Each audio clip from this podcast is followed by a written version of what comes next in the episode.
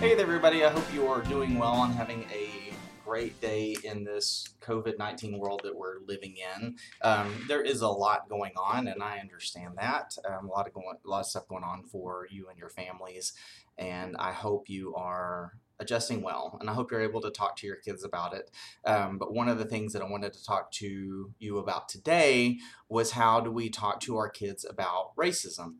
Uh, it's it's a difficult conversation, and um, but we're we're forced to talk about it now because of all the demonstrations and the protests going on. It's just very hard for your kids to ignore it. It's hard for your for you yourself to ignore it. But if we want to raise our kids to be compassionate people who can contribute to society as responsible citizens, then we have to find a way to talk to our kids about some of the more thorny issues that we struggle with in this country. So, first of all, let me state the obvious. I'm a white man trying to raise kids, and I can't possibly understand what it's like to be a black man trying to raise kids.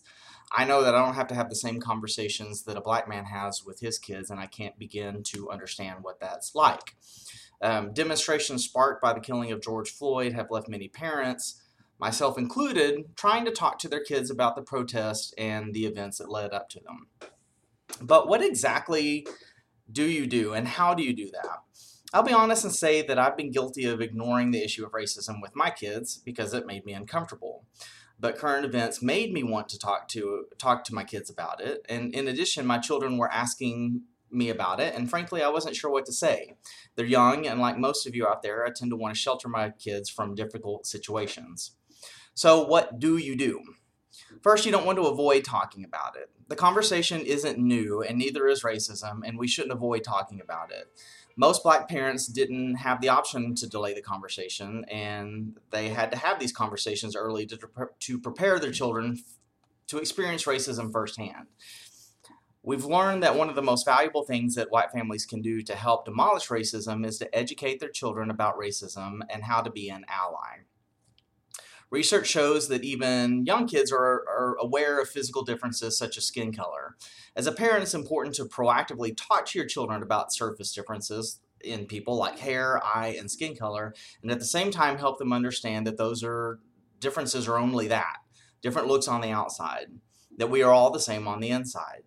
Especially with young children, a parent's word is much more meaningful than anything that they might hear from another child or even another child's parent. The more comfortable you are with the subject of racism, the more comfortable you're going to be talking to your child about it.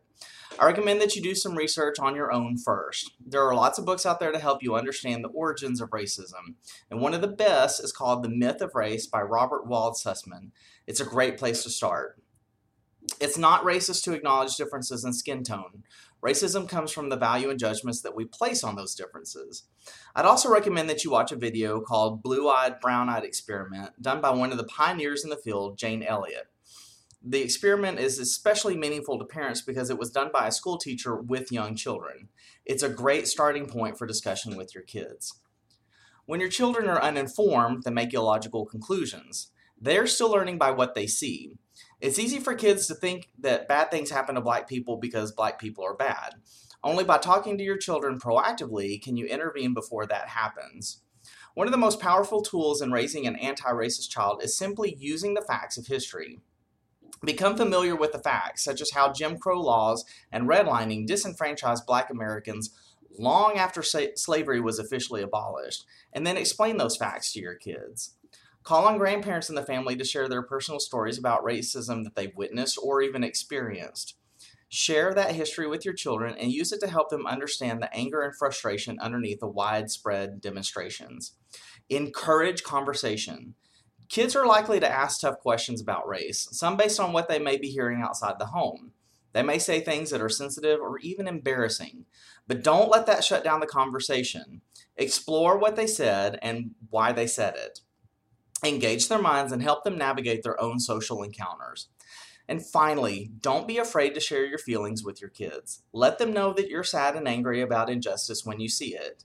You'll leave your kids with a clear lesson about you and your family values that you want to pass on to them.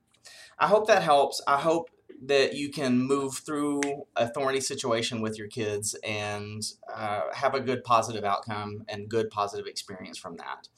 If you want, you're always welcome to reach out to me at my website jasonmillerhealth.com. Just shoot me an email. Um, I hope you'll sign up and subscribe to my website. I have weekly updates on this podcast and video uh, videos on my my website and articles. So if you would like to stay in touch with me on a regular basis, shoot me an email or sign up uh, during the sign up box on the website. And as always, uh, I hope you'll reach out to me and follow me on Facebook at Jason Miller Health as well. I hope you have a great day, and we will talk to you soon.